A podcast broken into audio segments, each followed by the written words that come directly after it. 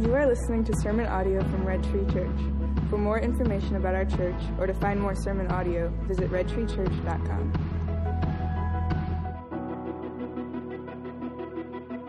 Good evening, church. Join me in prayer before we continue on our gathering tonight. Jesus, you are so good to us. You are so caring and so sweet. God, you are faithful when we are faithless. You are loving when we are hateful. You are selfless when we are selfish. God, may we, may we see you as you truly are. May we not color you through the lenses of sentimentality or cynicism.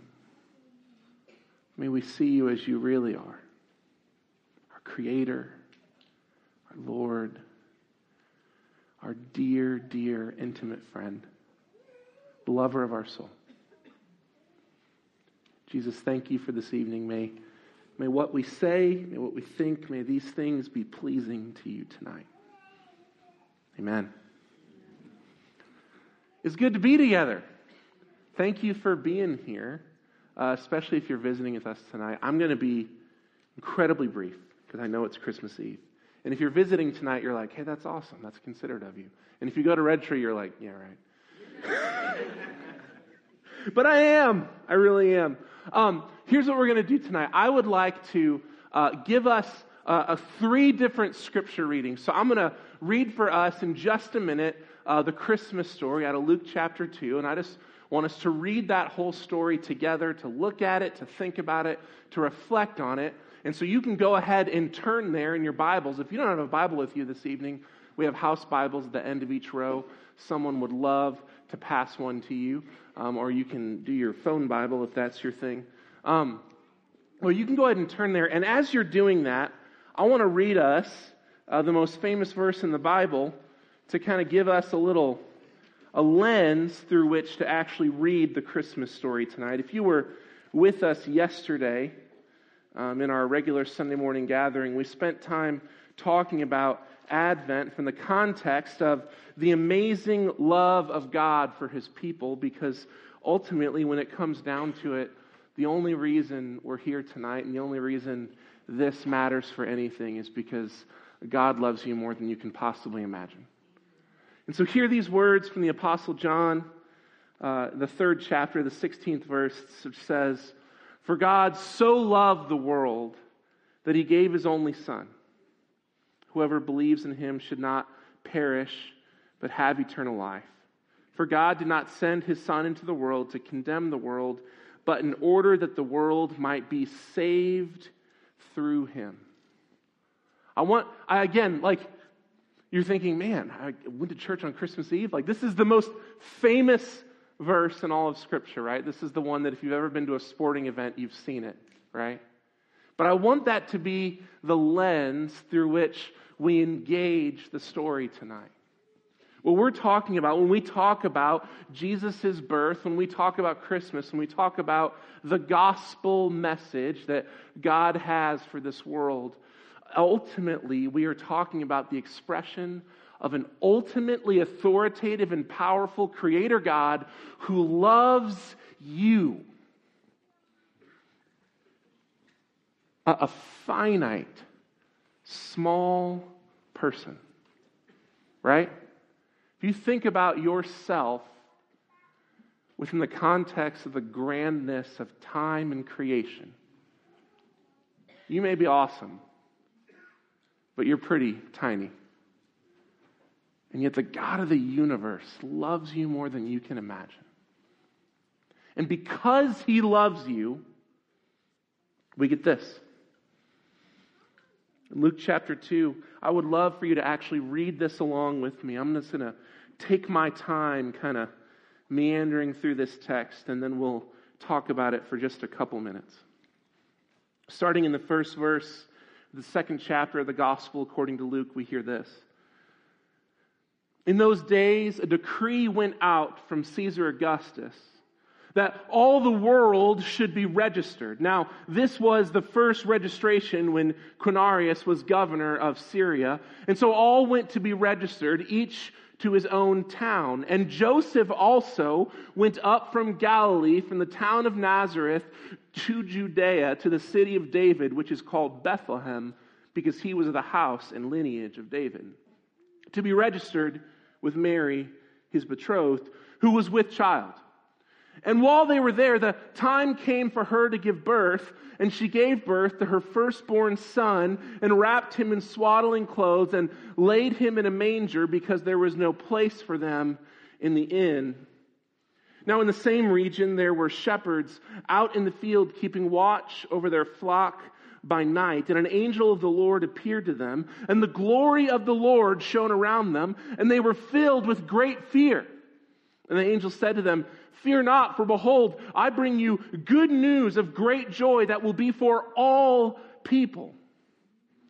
For unto you is born this day in the city of David a Savior, who is Christ the Lord. And this will be a sign for you. You will find a baby wrapped in swaddling clothes and lying in a manger.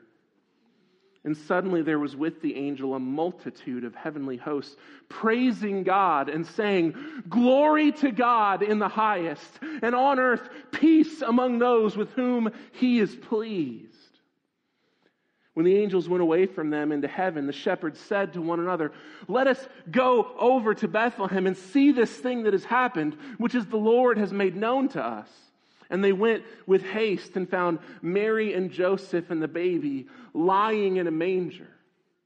And when they saw it, they made known the saying that had been told them concerning the child. And all who heard it wondered at what the shepherds told them. But Mary treasured up these things, pondering them in her heart. And the shepherds returned, glorifying and praising God for all they had heard and seen as it had been told to them. And this is the word of the Lord. So again, we're talking about basically next to John 3:16, the most famous passage in scripture. This is the one where if this is the first time you've ever set foot in a church service, you've probably heard most of that story before right now, right? The idea of the birth of Jesus, the advent of Christ, the coming of the Lord is, is, is pretty much common and known enough in our culture to, to almost be a trope, right?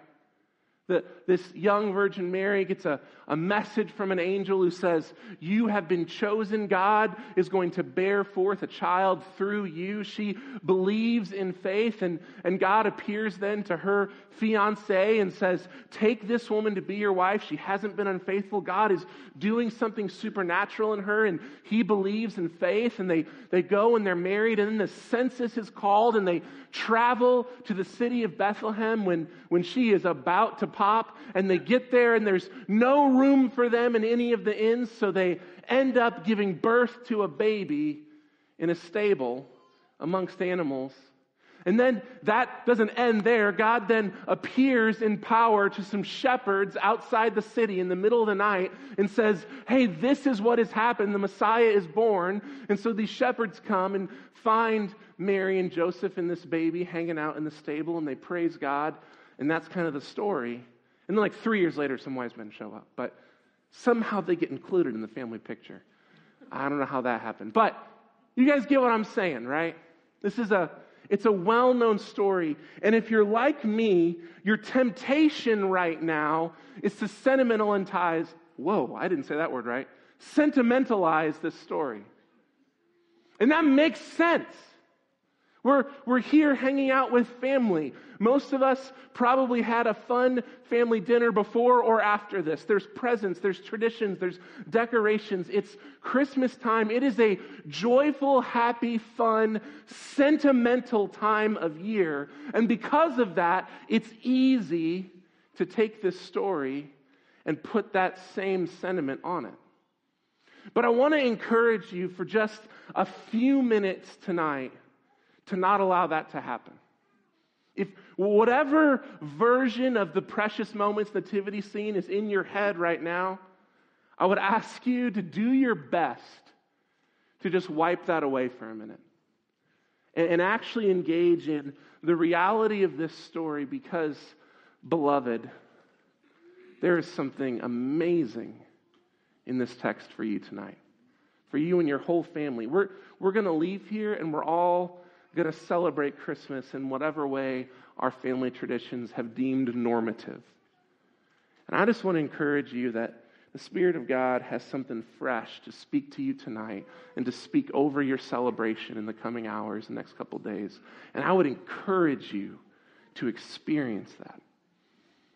And so here's what I'd like to do. This, this story, as much as we get like the nativity scene version in our head, this story is ridiculous.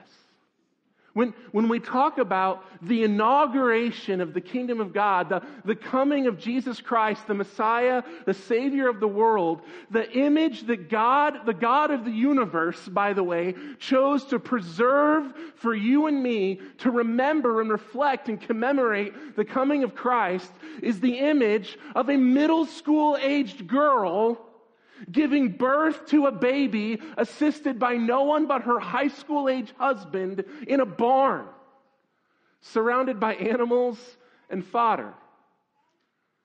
This is the image that God chose to preserve. Some of you have middle school age kids, right? Can you imagine? and whatever. Our, our culture maybe says that they're kids, and this culture would say they're adults, and that's fine. But still, still, you're talking about like an eighth grade girl, far away from home, away from her family, giving birth to a baby with no one to help but like her high school age husband in a barn. And they wrap that kid up and they set him down in a feeding trough because they don't have a room. They don't have friends or family around to take them in. So that's where they are. That's where the room is. This is the image we're given for the inauguration of the kingdom of God. The, the Jesus Christ, the Savior of the world, entering into broken, dark, sinful, hopeless humanity to say, I'm here to save you. And this is the way he chooses to enter in. Be struck by that. Because that is quite different than the way the vast majority of us experience the world. Right? It's quite different. And yet God was in that. God was moving in that. And guys, that is the picture the God of the universe chose to preserve as a picture of his love for you. Jesus Christ, the God of the universe, being born as a helpless baby to be taken care of by an eighth grade girl. That's the image he chose to preserve for you. Let me give us our last scripture reading for tonight. And this will be kind of how we wrap this up. This is uh, an ancient Christian hymn. It's considered one of the, the most uh, Christological statements in the New Testament. This is found in Philippians chapter 2, starting in verse 4. It says this let each of you, you being the church, look not only to his own interests, but also to the interests of others. Have this mind among yourselves, which is yours in Christ Jesus, who, though he was in the form of God, did not count equality with God a thing to be grasped, but emptied himself by taking the form of a servant being born in the likeness of men and being found in human form, he humbled himself by becoming obedient to the point of death, even death on a cross. Therefore, God has highly exalted him and bestowed on him the name that is above name, so that at the name of Jesus every knee should bow in heaven and on earth and under the earth, and every tongue confess that Jesus Christ is Lord to the glory of God the Father. What Paul describes here in, in, this, in this brief little summary is Jesus, who is God, who has every right and dignity and power and authority that goes with that, chose to be emptied out and poured out and humbled because he loves. He, he loves us enough to be emptied out, to go in a split moment from being the God of the universe, all powerful, to being a helpless baby. To go from being the all knowing God to being, let's face it, a dumb baby. To go from being the omnipresent, everywhere God to being somewhere. And that somewhere is a food trough for barn animals. This, this is the humble, self sacrificing love of our Jesus. We, we, we talked this this December about celebrating the passion in the Advent. These are two terms we use in the church to talk about Christ's sacrificial death on our behalf and Christ's coming into the world through his birth. And beloved, I, I just, I just want to bring our time together and close it out by saying this.